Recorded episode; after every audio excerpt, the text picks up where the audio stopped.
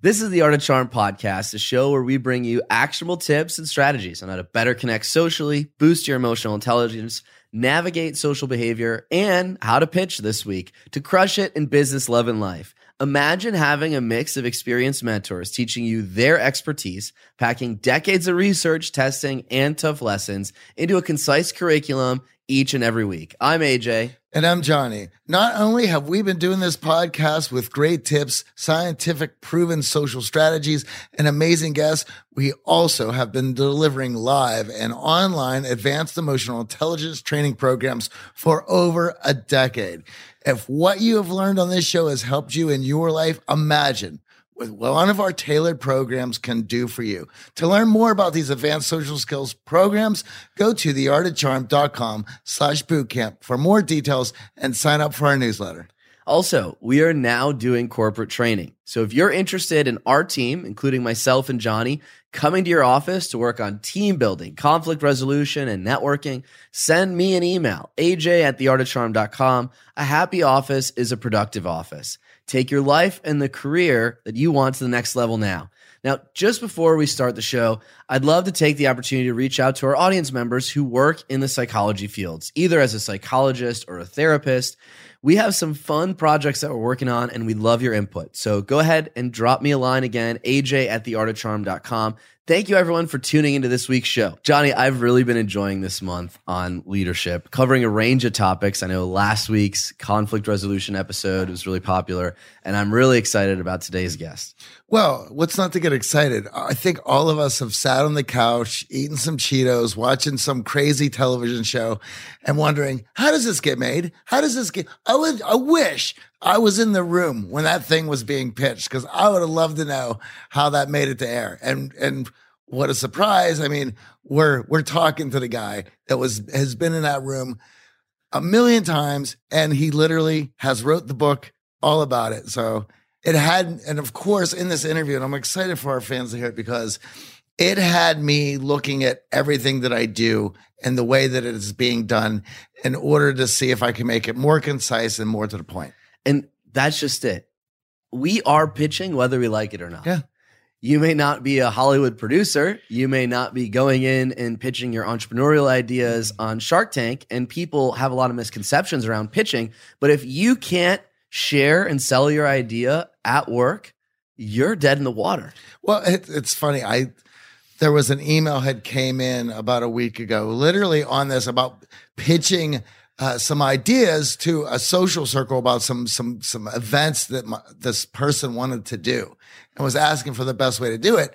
And to go to that to your example there of that we are doing this on a daily basis, whether we like it or not, and whether we know it or not. Today we have Brant Pinvidic with us. He's a world expert in pitching ideas. He's worked over two decades as a Hollywood producer and has been involved with over 10,000 pitches, selling more than 300 TV and movie projects. And he's now teaching his pitching techniques. His new book, The Three Minute Rule, just came out a few weeks ago. Johnny and I loved it, and we're super pumped to have Brant on the show today.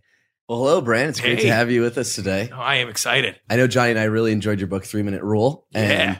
we found that in this month's theme, leadership, pitching your ideas is such an important skill set. Yeah. And I know a lot of us, when we think about pitching, we get very nervous. Yeah. And I think the idea that the word pitching sort of invokes the idea that you're like uh, you're a sales guy or something. It's like anytime you try to influence anybody to do anything, anytime you want to convince someone of your way of thinking, like that's a pitch effectively.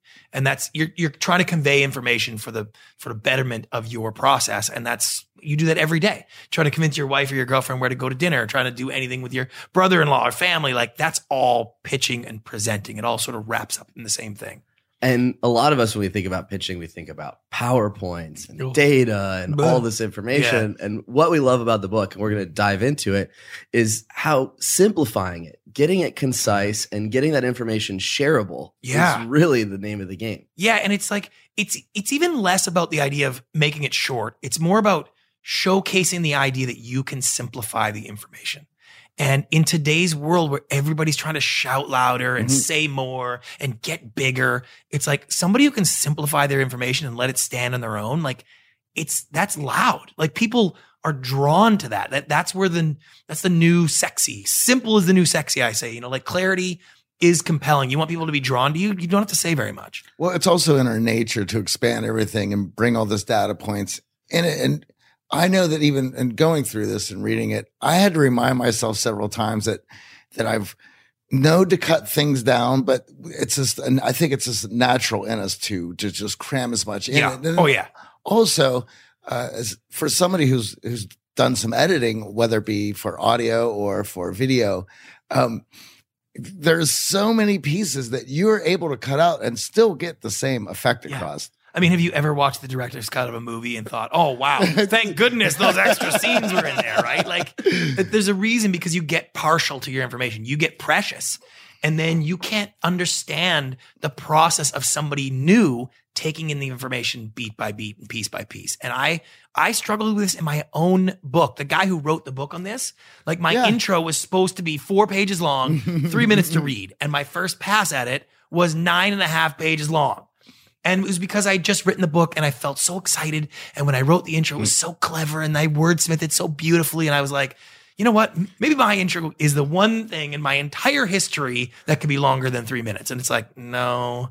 And I literally had to go back to the very beginning and start my exercises and do my post it notes to get that intro down to the proper three minutes. It's just, it's not easy when you know your information so well and you kind of fall in love with it. Yeah, you're too close to the problem. Yeah. And of course, we talk about this all the time. Social media is shortening our attention Mhm. span. Yes. So Yeah. probably the next version of the book's going to be 90 seconds. exactly. right? Like- Everybody's already in the two minute rule now. So they- they've already got it right there. And what you'll find out there in the world today is that the marketing and the media and the social media and the promotion and the clickbait is a raging rapid of information that people have just tuned out. And when you find a way to say things in the simplest way that clearly you're not overselling or overstating, people are just jarred. They're just like, whoa, like you must have something going on because you're not like promising me ridiculous things to try to hook me and try to capture my attention. You're just giving me the information. The information must be good. and it allows the person receiving the pitch to think for themselves. Yeah. Mhm. Which they're going to do anyways. Like the world is not like it used to. You know, it's like if I was trying to sell you this mug before and I would tell you it was like shatter resistant to uh, 9,000 degrees and 4,000 PSI of pressure, you had to decide if you believed me, right? Because what are you going to do? You know, go down to the library and grab the encyclopedia and do some research tests on it? Like, no, I had to believe you now. It's like I go on Google in two seconds and be like, uh, PSI thing of a mug. And you'd be like, yeah, this mug is not capable of doing that. yeah. And there's four of them that are cheaper. So it just makes so much sense now to let your audience make their decisions. No one's going to let you sell them. No one is going to let you sell them anything. No one's going to let you sell. That's it. No one's buying anything if you're trying to sell it to them. In an industry like Hollywood, where Yeah. it feels like they're now making TV shows about everything, Yes. and the pitching is just anyone can walk in now with reality television. Before Yeah. there was a select few. You were in, in the in the guard gate with the moat. You, Right. you- if you were in the mm-hmm. castle, you got to do it. And we get pitched constantly to, to go on reality Yeah. TV and do all these shows. Cutting through the noise in Hollywood Yeah. and staying relevant is a huge challenge. Very, very difficult. And obviously, a lot of what you see now is like one great idea and then seven other spin offs of those ideas. Yes. I've done that myself. exactly. So, how was your Hollywood journey and how much did reality television change things for you? You know, what Hollywood taught me was that the idea that you could like personality your way through and and hey, yeah, let's do lunch. Like good seeing you. Like the image of that, you realize really quickly that that's worth nothing. Like the network president will have heard a thousand pitches a year. And there was a it's a great story when I was in CBS about to pitch, and out of the room walked Simon Cowell. And I was like, oh, damn it, I have to follow Simon Cowell into a pitch meeting. This sucks. And as we were talking, he kind of looked over my shoulder and was like smiling. And I turned around and there's Mark Burnett had just walked in. And I realized, like, oh my God, I'm like, Mark Burnett's going to be coming in after me. I'm wedged between Simon Cowell and Mark Burnett, right? And I'm like, oh my God. And I got this sort of wave of panic of, what am I going to say? Like, how am I going to be interesting or dynamic? Like, what sort of snappy snap stories are going to impress these people? Like, none. I'm going to look like a fool. and so I remember thinking, like, I got to get out of this room. Like, I got to get in here and get out of here as fast as I can. And I just walked in and I was just like, okay, here's the idea. Here's why I think it works. Here's why I think it works for CBS. And here's how we're going to produce it. And that was it. It was like a nine minute meeting and I was out. They bought the show. And I remember thinking like, ooh, that went over really well. Like I like that energy. I got to do that some more. And so I started developing that system where I would just really focus on the idea, pitch the idea with passion and like let that sit on its own. And then the next thing you know, I'm getting this reputation. My agents call me like, people, you're the best pitcher in town. I'm like, I'm not doing a lot. Like, there's no magic tricks, no smoke and mirrors. Like, I don't have any lines. I don't have any closing ideas. I don't have any special elevator pitch techniques. It's just like, I'm just really good at explaining what an idea is so that you understand what the idea is. You probably aren't going to buy it because that's what TV's like. Everybody says no, but at least they understood the idea. Right. And that I found so much more rewarding. And then when I started teaching that to other industries and other people and CEOs and stuff, that I realized like that's all they're looking for. They just want people to understand their idea the same way they do. I, well, to go along with that, the more data, the more facts you're putting in, the more information you're filling this up, I think it also takes away from your ability to be passionate about the project because yeah. you're trying to get all these data points across. Yeah, and, and that's a big mistake I see people make is there's two sort of forms of information. There's the information, the value, and then there's the engagement. And you can only engage with somebody meaningfully after you've made a decision based on their information. First, you got to conceptualize the idea. Okay, what is it and how does it work? Then you got to contextualize the ideas like, okay, how does that work for me? Is it real? Does this actually work? And then you got to actualize it, meaning like, okay, I actually want to find out more. I want to get a little bit deeper. I need to talk to my wife. I got to bring a board meeting, like whatever it is that that next stage is but like you can't have these in-depth engaged conversations with someone until they get those three sort of value pieces in. So they understand the basics of it. Now they want to get nuanced. And that's why you can use a 3-minute rule, make a great pitch and then still have an hour meeting. That's fine. But the first three minutes is what counts because they're already making their decision. And sometimes, as you guys, I mean, listen, you're shaking your head, you know it. Mm-hmm. Somebody's want, come to pitch you something, and you've already decided in the first 15 seconds if it's a yes or no. Absolutely. And that's like, that's because we focus so intensely now and so efficiently with our short attention spans. It's like, if I give you my attention, I want valuable information right now. Not giving it to me, bang, I'm out. And, and I'll make my decision like, I don't want to deal with this. So, really, the three minute rule is like, can you extend someone's decision making process before that yes or no to maybe three minutes if you do it really well. It's like you got to do it well. You got to tell a great story. You got to lead people, and if you do it right, you can you could get three minutes. I mean, we're and to go along with that, I mean, even the advertisements on YouTube that you have to grab attention in five seconds. Yeah, that's all. And how many times have you clicked? Like you won't even wait to five seconds. You're like click, click, click, click, click. You know because they're trying to sell you something. Mm-hmm. Whereas I always joke on on stage, I'll have the picture of the Titanic, and it's like James Cameron put you in a seat for three hours to watch a movie about a boat that you know sinks. Right, we knew the ending. Okay. And that's because when you're telling a story, when you're leading your in, your information, when you're leading your you're informing and leading your audience, right? You're building to this conclusion.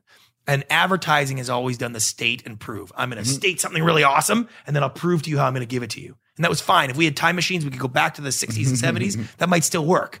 But today, it's like you make any kind of claim or promise, the first thing people think of is like, this is bullshit right away. Mm. It's like in our nature now. And I, I well, can't not- even talk about clickbait because nobody even falls for clickbait anymore. I used to have this whole thing in my in my keynote speech about clickbait, and I had to change the whole thing because no one falls for it the way they used to.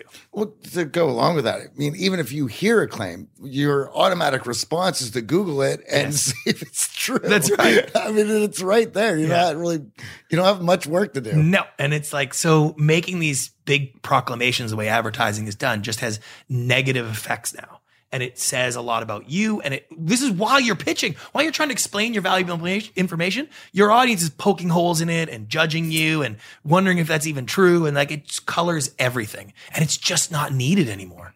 Now, obviously we're not here to batch.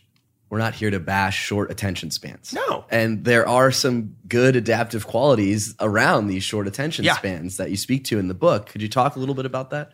Well, I think what happens is, is that like I said, like we actually aren't mindless zombies with these like distracted easily. It's actually we just want to do it efficiently. If I if I give you attention, I want my information that I want. I want what I want. I want to be entertained. I want to be informed. I want to know what it is I came for. And that actually provides some tremendous opportunities because now it's not about your personality. It's not about the tie you wear. It's not about your neuro linguistic programming. And I actually have better time with clients that are introverted. The extroverts like me with personality, like a big personality are pain in the ass because like They wanna play that They game. want They to wanna play that game. there. And but it's even more than that. They they'll use that as a crutch. They'll use that as a defense or as a shortcut if they don't have the information right. And it's like what I used to do if I couldn't quite get a pitch right with a TV show, and I would it'd be more like, oh, it's in the casting. Oh, we'll, we'll figure out the casting. Or I'd do a challenge based show, and I really couldn't come up with a great challenge to really illustrate it. I'd still go pitch it anyways, and just be kind of like, yeah, we'll get challenge producers to figure it out, right? And because I have a, a big sort of personality, I can I used to try to power through that. And so I'll meet, I'll work with CEOs that are big personalities and they'll try to power through. And it's like, no, back up. Like the reason why you have to put on a show is because you don't have the goods.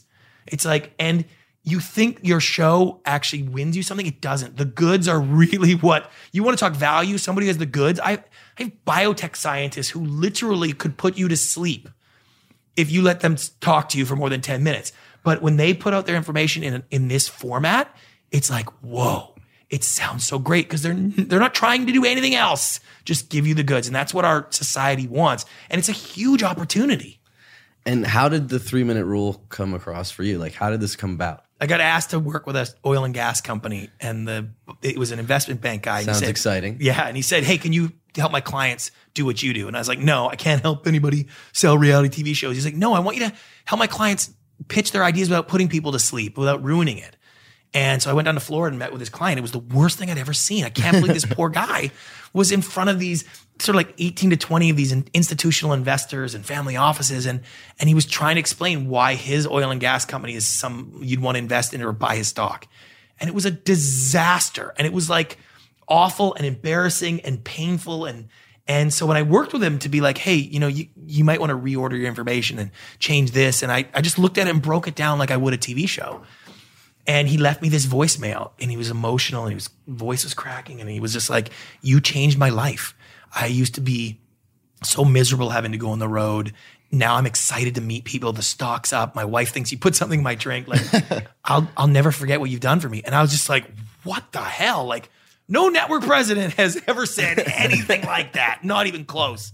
And i always make the joke like i'm sort i'm really close to being a caveman so my ego was just like, ooh, mm, Brant, like that. We want more people to say nice things. And so I found like if I worked with people in other companies, they would be like so appreciative. And it, I could see, I could see it changing right in front of them. And if you, you know, if you make an investment banker some money, like you got a lot of friends, like they had more than enough clients from that point on. And I just realized like, oh man, this is what I want to do. I just want to, there's something freeing. I can see the frustration in people's face when they love their idea and they know what they're doing and they have a great product, business, or service, but they just can't make other people understand it. And it's just like it's it's been really cool for me. They get in their own way. Oh my God, do they get in their own way? And Yeah. what I love about the post it notes and the idea of reducing it down, distilling it down to something that people can actually share with other people. Right. That's Yeah. the key to all of this. It's like if you're just going to fill it with jargon and only a small select group of scientists can even follow along. Yeah. Well, those scientists are going to go share it with their neighbor, share it with the investor, That's and find you that opportunity. That's right. So the game of telephone is is also important when Yeah. we're pitching our ideas. Yeah, and it, and it forces you, right? Like when when I do the bullet point exercises, and I'll do it in my workshops or whatever. But it's like it forces you to just use simple bullet points points in a couple of phrases, and you give somebody those. They don't know who you are. They don't know what your business is, and they pitch it back to you like pretty close. You're like, what the hell? And even in the book, like I do, where I take one of my clients, and it's a plumbing company, and it's like, here's his 30 bullet points. Like, I bet you could tell me what his company does and why it's valuable. And you can, or I, or I give people a, like 20 bullet points from a TV show and you have no idea what the show is. And then you, you're pitching it back. And it's like, you could have said that to the network and that would tell them exactly all you need. And it's very revealing when you see how much information is just contained in those bullet points. Because the story you want to tell from A to Z does not need every letter in the alphabet. Well, that was the story of Extreme Makeover that was so Yeah. compelling was here you are in the room, all these ideas are swirling, everyone's yelling at each other, and you had this eureka moment. And you're like, you know what? I just give me five minutes. That's right. Just give me five minutes. In the world of pitching, I'm sure that's like, what are you talking about? Yeah, and it was like I'm driving up there right now. Like you just got just let me in the office, and I and I I remember pulling the bullet points off the board, being like, "These are the only ones I need. This is it. This is the whole show. It's it's we're gonna follow them for a year. They're big, bigger bigger than the Biggest Loser contestants. It's the biggest transformation. Like I didn't need to go into all the nuances and sell it, and that was the first time I really noticed that piece come to life, which is like, oh, if I simplify this, like I could actually convey the value more effectively. And there's an implicit trust that one, the listener is going to follow along, and two, that the team behind them can produce this thing. Yeah, Right? like- you don't need to spell it out. you like these are the spell it out. scales we're going to use, and this is the personal Right. trainer we're going to use, and here's how we're going to fly them. They can figure all of that Yeah, out. and by the way, we had to have those conversations, but that was later. Like when they were actually into the show and like wanted it. They bought into the concept. They knew how we were going to do it. They figured how it was going to work for ABC, and then it's like, okay, now let's talk about how we produce this. And like that engagement stuff comes later. Like that's fine, but you just got to get it in the first three minutes. A bunch of brains in a room can figure those things out easily once they're all on board. Yes. Yeah. And that's people will then engage with you from a place of desire. Like they'll want it Yeah. to work out. They'll want your conclusion. And it's the same way when I talk about if you watch a TV show uh, like a CSI or something, like you know how it's going to end.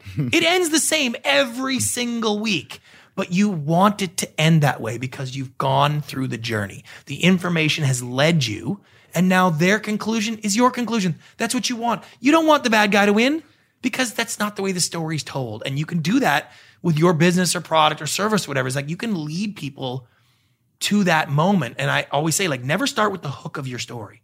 Bar Rescue is a perfect example where it's like, I didn't walk into the room and say, hey, Jon Taffer is the Gordon Ramsay of bars and restaurants. It's like, people would have been like, he is? All right, well, let's hear him. Let's talk about it. Like, it would have been, eh, you know? Whereas I went through, is like, here's the show, here's the way we're going to produce it.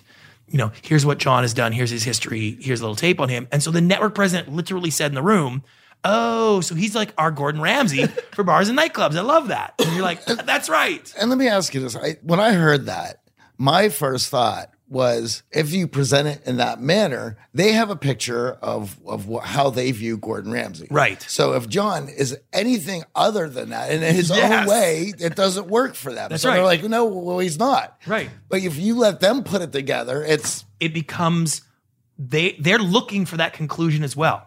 Like they're following your information, looking for the ending. And so all you can do is lead them to the ending you want, mm-hmm. that conclusion. Then you're all on the same page. Well, you mentioned earlier the state then prove model. Right. Can you break that down for our audience who's not familiar with it? Yeah, And, and so- why it doesn't work any longer. Yeah, so think about it like an elevator pitch, right? Like what do we used to think about of an elevator pitch or how we've been taught? Is I see you in an elevator and it's like I lean in and go, I have an investment that can make you 10 times your money by the end of the year. What do you think? And the guy goes and leans in and goes, Ooh, tell me more, right? And it's like, is that the way that goes now? Like, no, right? Somebody leans in and says something like that, you're like, oh God, leaning out, going like, this guy's full of crap. Now, he might even have that. But the point is, is like now that he's stated it, and now he's going to try to prove it to you in today's world, in the hypersensitive consumer and the hypersensitive audience, they're met with skepticism and disbelief. You you can't get away from that. The years of bombardment of total crap marketing and over the top has ruined it for us. So there is no more of that. So by stating and proving, you end up telling your audience what's going to happen. Like, I've got a big claim. Now I'm going to try to prove it to you. They already think it's not true. Not a very good place to start. And that's why I teach informing and leading. Let the information start and then lead them to that statement, that grand statement, because they might get to the point where they goes like, oh, wow, I could probably make like 10 times my money, maybe even by the end of the year. And you're like, yeah, that's right. That's basically what I was trying to get you to, to understand. So, and that's why advertising and Madison Avenue and those guys have had so much trouble because they're slower to come around because in their mind, the 30 seconds, it's always been like, I gotta grab you with something big and then I try to tell you. But now it's like, well, 30 seconds is a bloody eternity on if you're watching an ad or a YouTube video commercial. So there's lots of time to get your information out. Well, it, what's interesting about that, and even in for the psychological work that we're doing in our programs, if if there is a cognitive process that's flawed, say that there's a, a cognitive distortion that's holding them to have a belief about themselves that is just wrong. Yeah. you can't point that out directly because they start to rationalize why you're wrong. Exactly. Whereas we start asking them questions about the why they think that way, Right. they'll always get to the conclusion that, oh wait, what I'm saying is wrong. Right. And then they can start unweaving and untangling their own, own- cognitive distortion. Yes, and that's why I say like it, you guys might not think about what you do as a pitch to clients, but it's like it kind of is because you Mm-hmm. have you kind of have the solution for them. And if you come out and be like, "Here's your solution," and then they go, "Oh, I don't like that solution," and then you're trying to prove it to them, it's like they're resistant. But if you walk them through, you'll get there. I think the other key point in all of this that is hard for people to wrap their head around is just the simplification of it. Mm-hmm. And it's even when we try to teach social skills, it's like, oh, but that sounds so simple. It's like, but you're not doing it. Right. Yes, this pitch sounds simple, but you're not, doing right, it. You're overcomplicating it. the simplicity requires like a complexity on its own. I always joke like it's taken me 20 years to learn how to say things in 3 minutes. Mm-hmm. But the simplicity conveys a level of confidence. Exactly. And it goes both ways. To get simplified, you need to have the confidence in your information.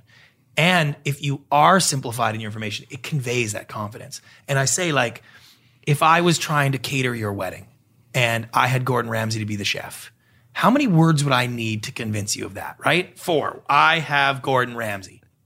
How would I walk in that room? How would our meeting go? Would my chest be like sunken and slow, like, or would I big smile my face? And you know, like I'd have a level of confidence because all I need to say is, "Hey, I got Gordon Ramsay," right? And it means I'm I'm not using a lot of words. I'm not trying to sell you on it. Now, if you look at a different way, let's say it was my brother-in-law who was an ex-convict who just got out of prison, didn't really cook very much, but really needed a job how many words would I need to sell you on that, right? And how is my confidence going to be different? And I'm going to be trying to sell you. And you, as the audience, are going to pick up on that. You're going to pick up on my need and my desperation. You're going to pick up on my body language. You're going to pick up on the words I use because I'm using a lot trying to sell you. And so, what I try to get people to understand is that whatever you're trying to convey to somebody else has value somewhere on the scale between Gordon Ramsay and my brother in law ex convict. And the more words you use will show your audience where you fit on the scale. And so when you learn to basically say less, you actually show your audience that you have more confidence. And that is compelling to people. And it's and it's real. It's not like phony bravado, right? It's like what I'm about to explain to you is good enough that I just need to explain it to you, nothing else. Like that just cuts through like a knife today. And it's saying, that, hey, audience, I know you're smart enough to put this together. Right. I don't need to explain it to you. That's right. You're smart. You're smart. You're And it's get good. this. And I'm excited to share this That's with right. you. And it's that good. Because if it wasn't that good, I'd be trying to sell you on it. Because that's what you've learned is that people who are trying to sell you crap will just endlessly try to sell you crap. They will try to develop closing techniques and they will, you know, objection techniques, how to get over these things. Like, yeah, we know all those things. It's not going to help. If you use my name over and over again in a sales pitch, like, it's not helping you. And we used to teach people that. Oh, yeah. Like, could you imagine doing that today? It's unbelievable. Well, it, it makes you cringe just Yeah. sitting on the other side. Like, Just- please stop. Please stop. You're Oh my treating me like an idiot. Yeah. And Oh I don't God. like it. That's right. Now you're the idiot That's for right. treating me that way. That's right. I think uh, there's something else to be said of, of when you keep it simple, it allows the other people to start to, to take action. And the more Yeah. you complicate things or the more information that's going on, it's all of a sudden this this project that you want me to buy in on sounds like a pain in the ass. Right. Yes. Now they're thinking about the simpler action. Like, what am I going to have for lunch? Right. Oh, I got to pick my daughter up from high school. Okay. Like, that's what they're thinking about. They're not like, oh, let me string together this theory Yeah. that you just put together. Yeah. I have an exercise where I have people take their favorite movie of all time, and no matter what they do, no matter how much they want to try to explain it, you can't get past three minutes. Like it, it that's it. That's all you have in there. Everything of value is about three minutes. So whatever you give to somebody in your meeting, when they go to explain someone why they're interested, they might have three minutes. So really, all you want to focus on is like, okay, what's the simplest version of this to keep them from saying no?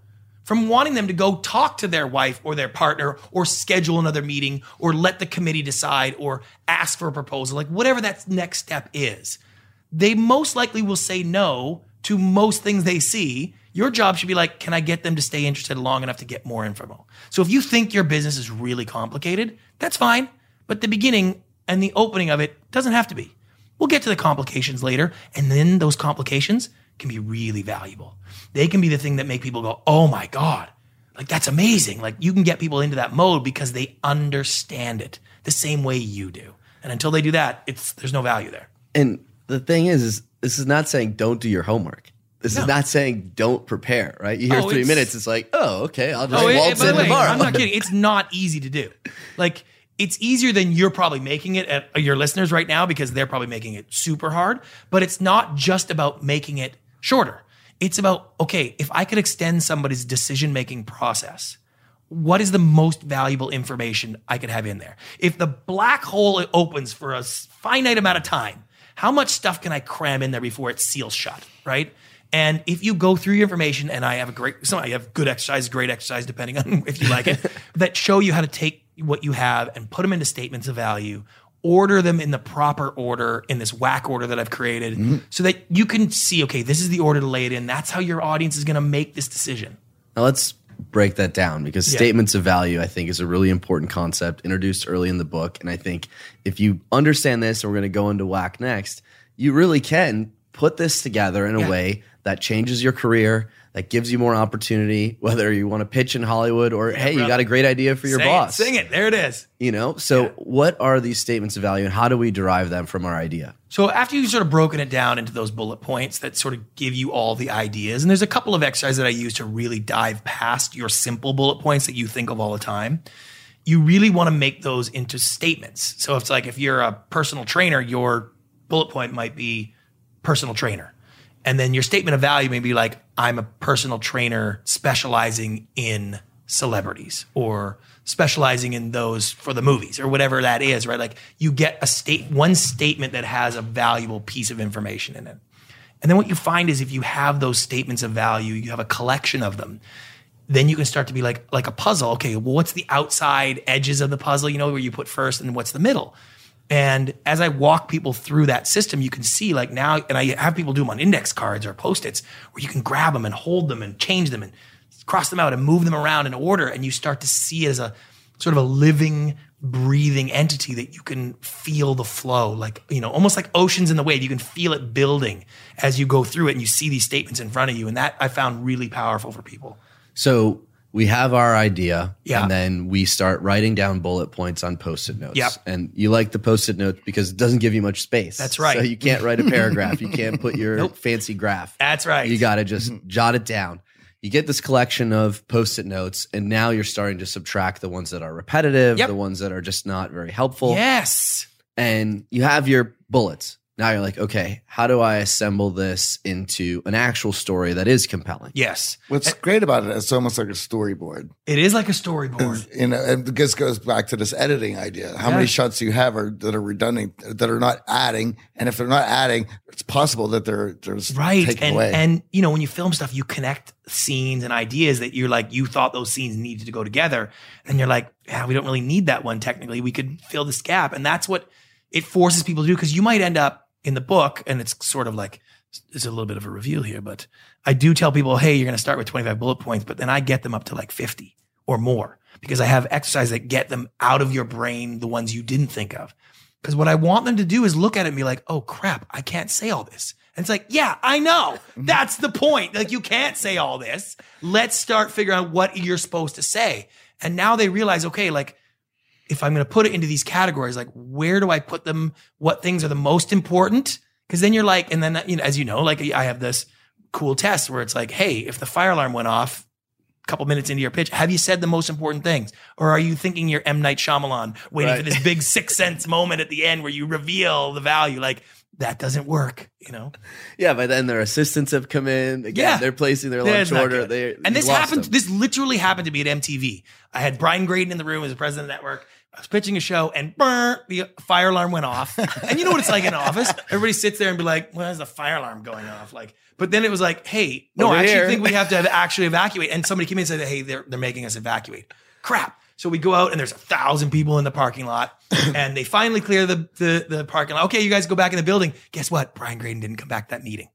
And I didn't say enough in those first minutes to get the pitch across. Like there was so much I wanted to say, and like I ruined that chance because I didn't give him enough to make him go, "Oh, hey, I'm going to come back to this meeting." And I certainly didn't give him enough to say like, "Oh, I don't need to go back because I already have it. I already have it in my brain." And that's why I started to develop like, "Hey, this is a good exercise because if you can't do that, you're toast because the assistant will come in and screw your pitch. Somebody will ask a wild question. The cell phone will ring. You got to get those first things in place. So, what is this WHAC acronym? Yeah. So how do we put this all together? Uh, it's a good one. It's, it stands for, it's an acronym. WHAC is W H A C.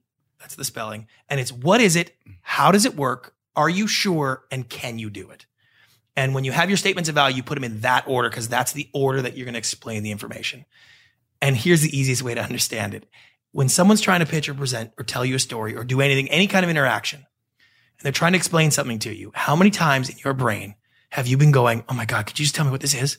Like, oh, oh okay, just what, how does it work? Like, could you just tell me how this is and uh, like what it is and how it works? Like your brain naturally wants those two things solved absolutely first. What is it? How does it work? And so in the WHAC method, it's like, okay, all your statements, which are the ones that tell people what it is on the simplest plane? What are the ones that tell you how it works? Like literally, how does it work? How do you do this? Okay, once we got those two things, now your audience has conceptualized it. And that's important. Now they're going to be like, okay, does it really work that way? Like, are you sure you can actually do that? Does this make sense? Like, wait, aren't there laws against that? Or like, well, wait, I thought I, I thought there's only four of those in existence. Like, then someone's like, okay, I understand it, but now I want to verify there. And that's where you use your facts, figures, logic, reason that basically say, yeah, you know, there was a law passed last week, or we actually have 42 in stock, or whatever it is that says these are the validation of how it works and what it is, right?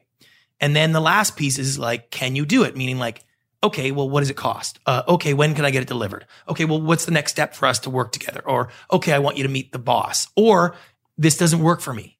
Or, you know what I mean? This, I'm not the right person you should be pitching to. What, whatever that last piece is, that's where they're going with actualization. Like, okay, I understand it. I believe it. Now I got to decide if I'm going to actualize this. What's my next step of action? And that's, that's really the flow of anybody's rationalization story. And so all you want to do is lay it out in that format and people will start to understand it and respond the way you hope they do. Johnny, we know if you listen to the show, you are driven. In fact, we're driven by the search for better. But when it comes to hiring, the best way to search for a candidate isn't to search at all. Don't search, match with Indeed. If you need to hire, you need Indeed. Indeed is your matching and hiring platform with over 350 million global monthly visitors, according to Indeed data, and a matching engine that helps you find quality candidates fast. Ditch the busy work. Use Indeed for scheduling, screening, and messaging so you can connect with candidates faster. And Indeed doesn't just help you hire faster. 93% of employers agree Indeed delivers the highest quality matches compared to other job sites, according to recent Indeed survey. We have hired a lot of team members over the last 17 years. Going through endless resumes, well, that's a time sink. But you know what else is a time sink? Interviewing endless people because they're all going to give you the best face forward. That's why we love Indeed, leveraging over 140 million qualifications and preferences every single day. Indeed's matching engine is constantly learning from your preferences. So the more you use Indeed, the better it gets. Join more than 3.5 million businesses worldwide that use Indeed to hire great talent fast. And listeners of this show get a $75 sponsored job credit to get your jobs more visibility at indeed.com slash charm. Just go to indeed.com slash charm right now and support our show by saying you heard about Indeed on this podcast. Indeed.com slash charm. Terms and conditions apply. Need to hire? You need Indeed. Lennon and McCartney, Jagger and Richards, Watson and Crick, AJ and Johnny. What about the perfect duo when it comes to growing your business? Well, that's you and Shopify. That's right, Johnny. Shopify is the global commerce platform that helps you sell at every stage of your business. From the launch your online shop stage to the first real life store stage, all the way to the did we just hit a million orders stage? Shopify is there to help you grow. Whether you're selling your own fire merch or promoting your productivity programs, Shopify helps you sell everywhere. From their all in one e commerce platform to their in person POS system, wherever and whatever you're selling, Shopify's got you covered. Shopify helps you turn browsers into buyers with the internet's best converting checkout, up to 36% better compared to other leading commerce platforms. And sell more with less effort. Thanks to Shopify Magic, your AI powered all star. What I love about Shopify is no matter how big you want to grow, Shopify gives you everything you need to take control and take your business to the next level. In fact, Shopify powers 10% of all e commerce in the US. And Shopify is the global force behind Allbirds, Rothy's, and Brooklinen, as well as millions of other entrepreneurs of every size across 175 countries. Plus, Shopify's award winning help is there to support your success every step of the way because businesses that grow, grow with Shopify. And AJ, you don't have to just sell your stuff anymore. With Shopify Collective, you can curate products to sell from the brands that you love, giving your customers more variety and your business more sales. Shopify is your no excuses business partner. Sell without needing to code or design. Just bring your best ideas, and Shopify will help you open up shop. Sign up for a $1 per month trial period at shopify.com slash charm. Go to shopify.com slash charm now to grow your business, no matter what stage you're in. Shopify.com slash charm. When we're starting out and we love our idea Yeah. and we're so excited to share it with people, there are a lot of misconceptions when it comes to pitching. A lot of us have these visualizations of fireworks and this is going to be amazing and I'm going to have this crazy PowerPoint.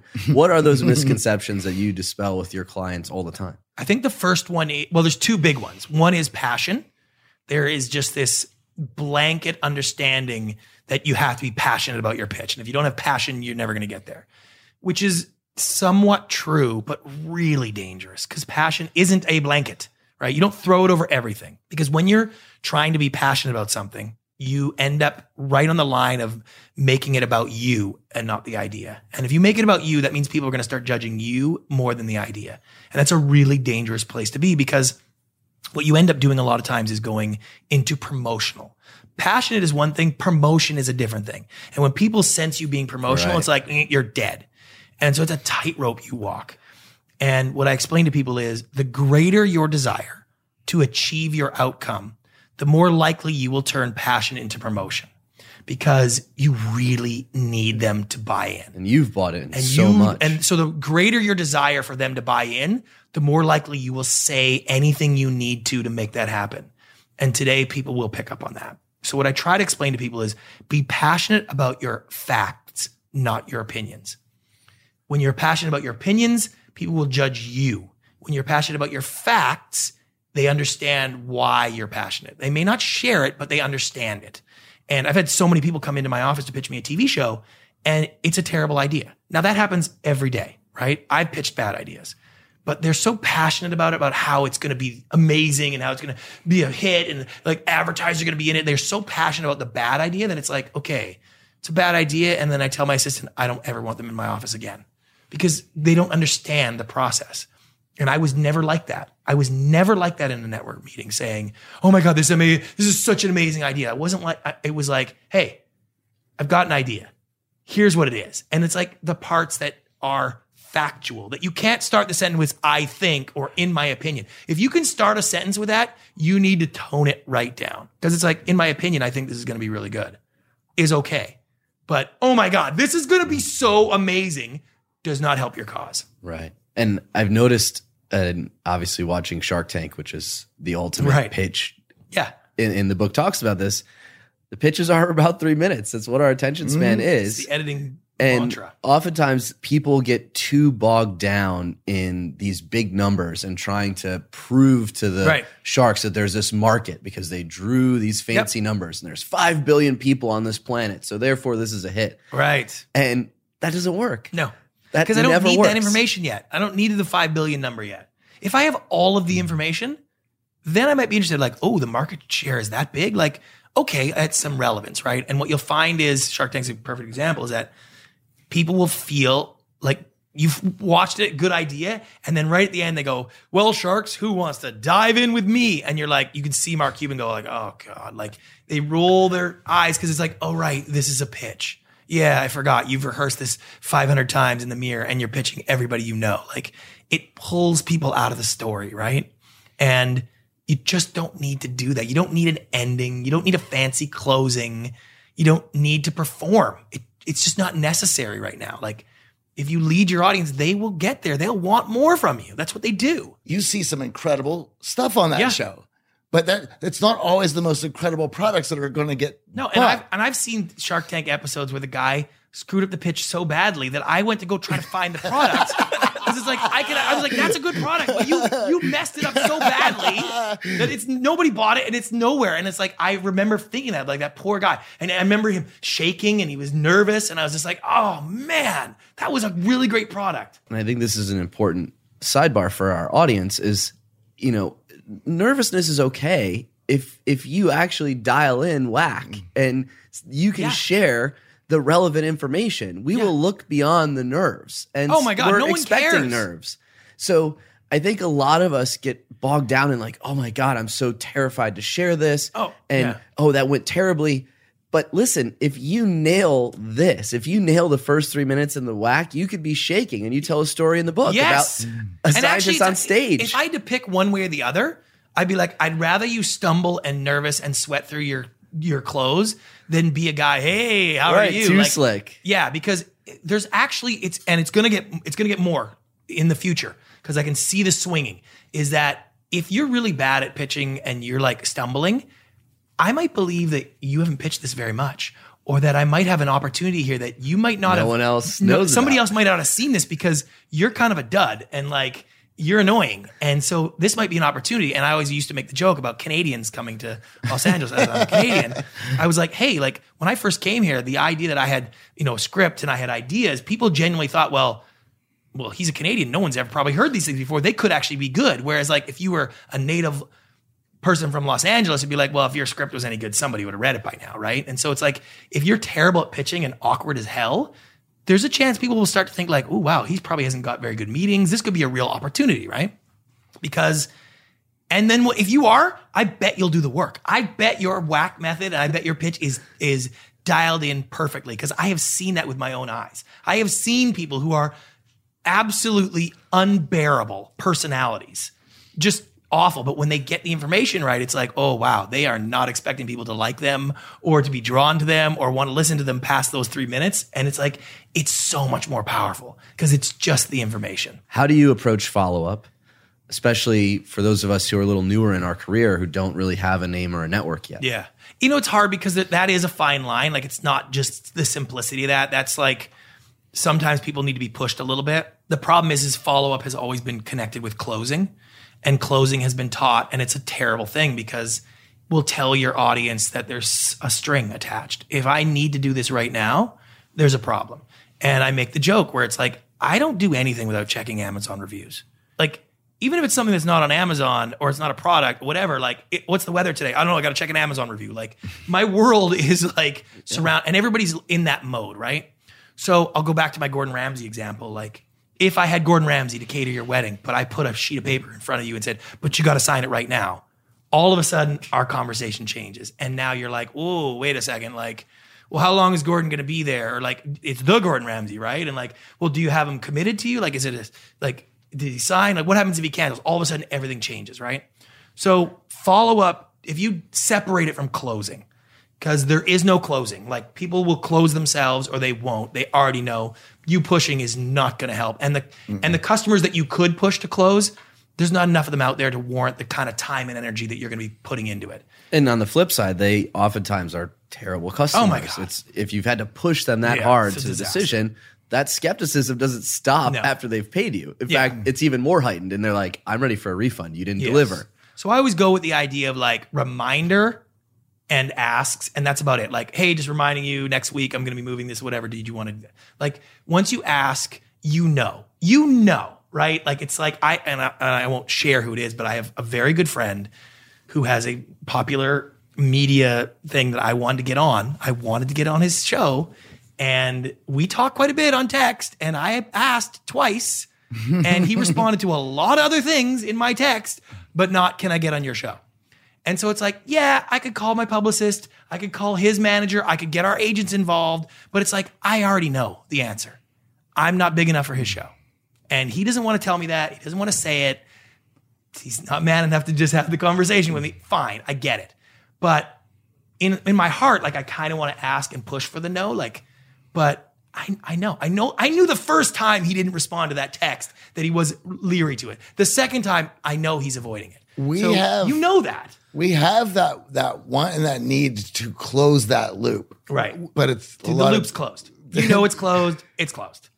It's fine. and if he's you keep it. pushing, Yeah, you, no- you push people away. Yeah, and there's no coming back from that. And like, it just doesn't make any sense, right? And I'm working with big Las Vegas entertainment group, and they have a a timeshare uh, company, and they're really struggling because the the audience for timeshares isn't changing from a traveler perspective, but it's the people that that will succumb to that emotional buy in the moment, right? A timeshare needs you to get you on the property, get you all drunk and high and happy, and then have you sign on the dotted line right now, kind of without reading things, right? Like that's kind of the way the sales process has gone. Like they have to close you on the phone. You can't go research it. And it's like, hey, nobody buys like that anymore.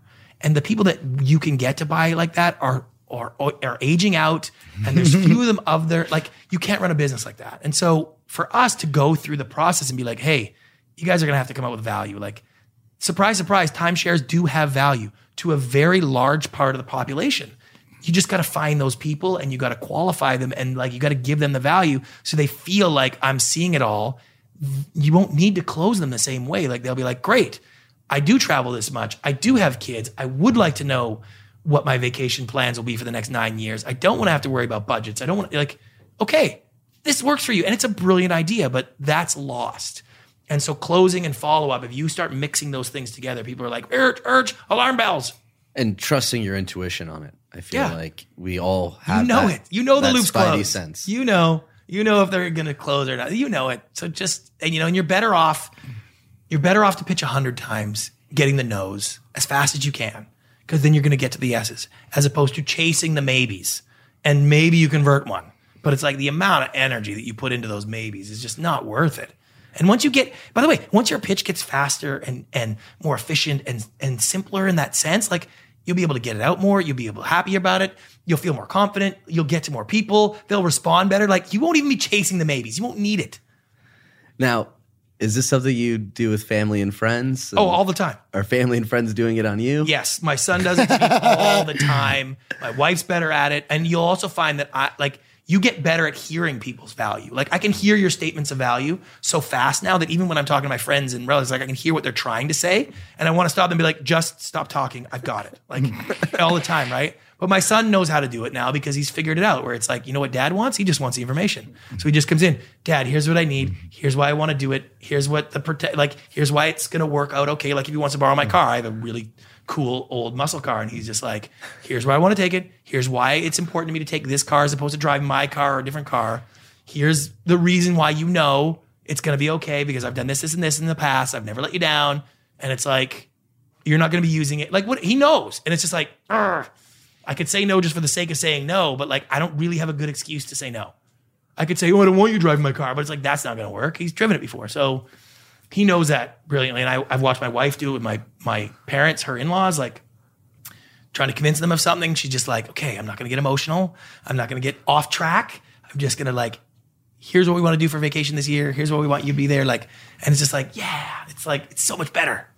Uh, there's all these little skills that we tend to use all the time and we don't really know that they can be developed Yeah. storytelling is one of those things we're all selling we're all uh, we're always uh, pitching as well and last month our topic that we sat on and and went into was storytelling Right. and i know that you had some insights on where to insert a good story around this for your yeah. pitch And because a lot of people think of storytelling in that in a sort of like literal sense, as in I went here and then I did this, right? And that's fine. That is obviously a story.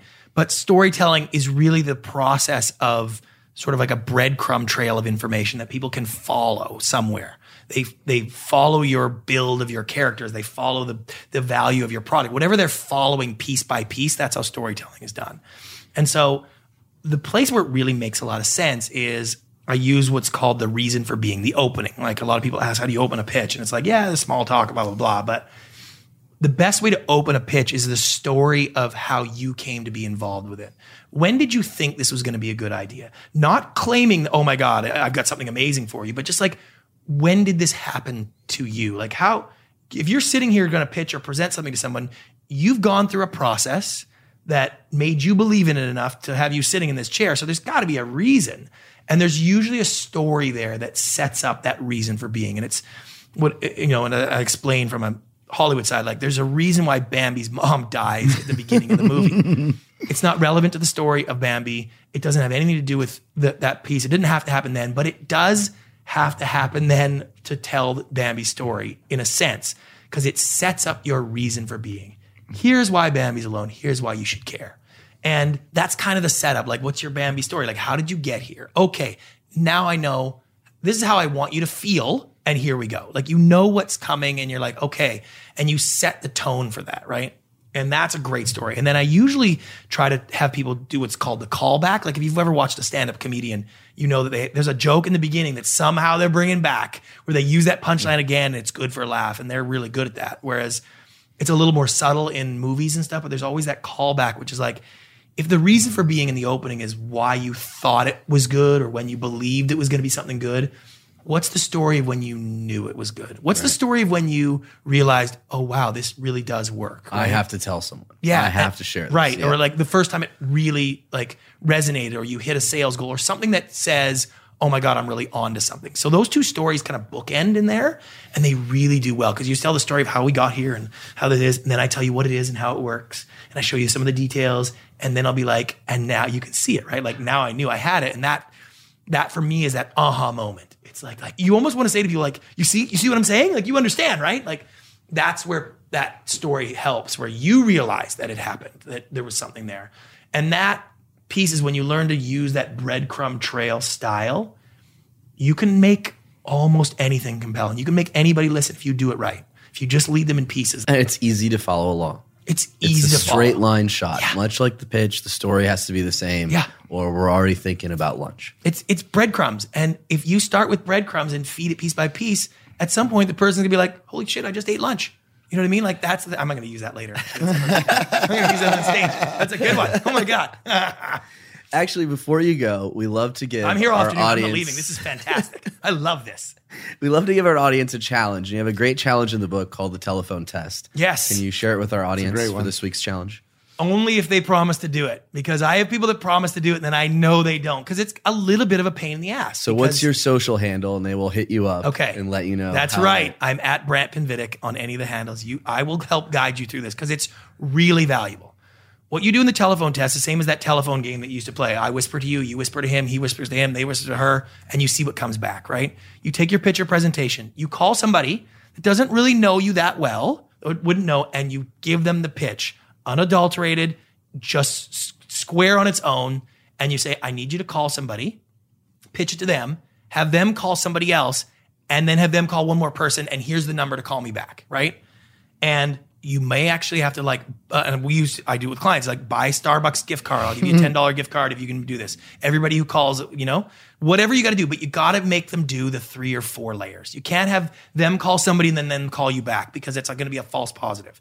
You need at least three layers what you're going to find is what comes back to you on that phone call because it's going to be someone that you don't even know and they're going to be like uh, okay i'm supposed to call this number and pitch this idea thing that i heard and you're like okay great i'm telling you what comes back is going to make you very uncomfortable because you'll be like what are you talking about that is not it at all right so then you go do it again. And what you're going to find is, first of all, the stranger that calls you, whatever information they're saying back, that's what's resonating. So some things you'll like, oh, Don't wow, okay. it. They really like that part. Or that's that obviously resonates where they remember that. But this was something I really wanted them to remember. Why didn't they? Let me see if I can move it up in the process. Maybe that's more valuable than I thought. Or maybe it's not something I need. You go back to your WHAC and you see that if I promise you, if you do that telephone test three times, three different times with different people, which again, it could take you all day to do, the value of what comes back and what you'll feel like when that phone rings and it's someone you don't know and they pitch back your idea the way it went out, you will feel like you won the Super Bowl. I have been in conference meetings with scientists that are jumping up and down, like splashing water on each other, like high fiving, freaking out because we've been sitting in a conference room waiting for the phone call to come back. And we spent $400 on gift cards to try to get people to do it. and it's just such a powerful exercise. And like, again, it's easy Right. to not do it. But man, the value of it is it's world class value for and that's just a few what hours. of happens with your idea. Yeah. By the way, it's battle I got news it. for you. That's what happens. It's just they're not calling you back. Right. When they do call you back, they don't pitch the idea back. They just go, "Yeah, it's not for us," or like, "Oh, they said no." Right? Like that's what's happening out there. Very good point. I'm going to use that too. By the way. And with your thoughts on practicing the pitch, is there a guideline you have, a threshold for yourself? Obviously, the telephone test is fantastic. Yeah. That you know, okay, this is ready for me to go in that room. I mean, it's once you get that, like if you get the telephone test back, you're ready and you can try it out. And I like I always tell people, like, hey, it's it's three minutes. You should be trying out on a lot of people. And you know, the one thing you'll probably find is people interrupt you and they say like, oh, what about this or how did this go? And it's like, oh wait, I'm getting to that in a minute. Okay, that's when you know one of two things because I've now learned there are some other options than just you don't have it in the right order. You could be pitching an idiot. It does happen. I've had it happen in TV many, many times. where it's like, okay, you're just a moron and you just want to jibber jabber. You're not really interested. I have had that happen enough to me, and I think I'm pretty good at this. So I'm like, okay, so I'll give you a pass. If that happens and you're genuinely pitching an idiot, that could happen. But most times is because your breadcrumbs are not quite in the order. And they get to the end of the breadcrumb line and they go, wait, I'm still hungry. And you're like, wait, wait, wait, I, I got more breadcrumbs for you. And so it helps you do that. When you feel like you can get through it confidently, you're ready to unleash it because the, the downside is really small. If you have something elaborate that you've built, this whole performance, downside is big when you get it wrong. If you're just talking information, your information is not going to change that much no matter how many times you rehearse it.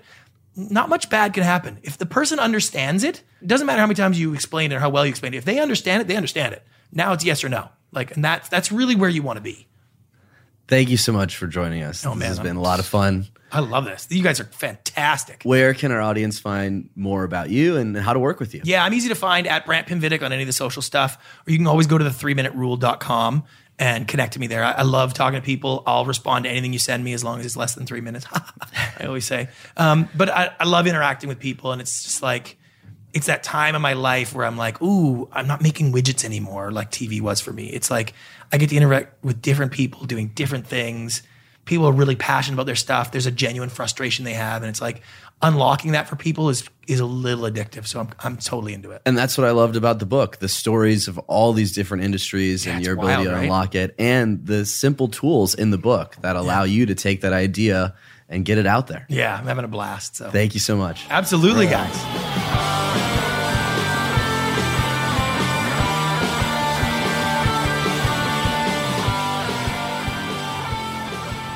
What a great episode. I love Brant's energy, and I could see how effective he is at pitching.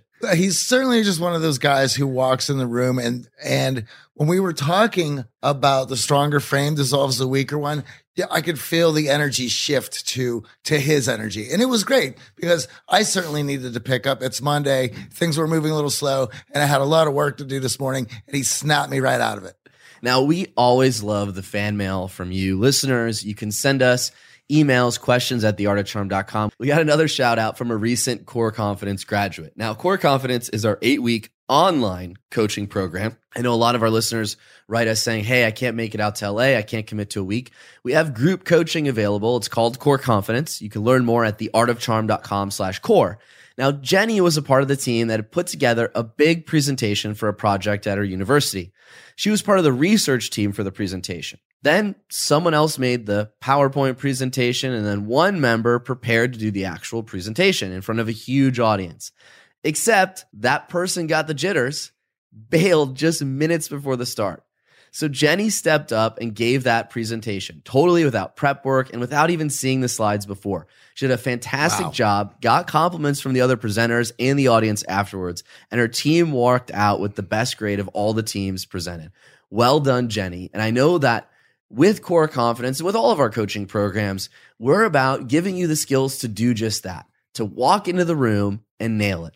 Jenny, I'm. It's just so wonderful to hear that, and and of course we had talked uh, during the car, core confidence program, and it's just wonderful to hear that story. Now, if you're new to the show and you want to learn more about what we teach here at The Art of Charm, Check out our toolbox episodes, much like Jeff and his son, theartofcharm.com slash toolbox. That's where you'll get the fundamentals of networking, persuasion, and influence, such as body language, eye contact, vocal tonality, and a host of other things.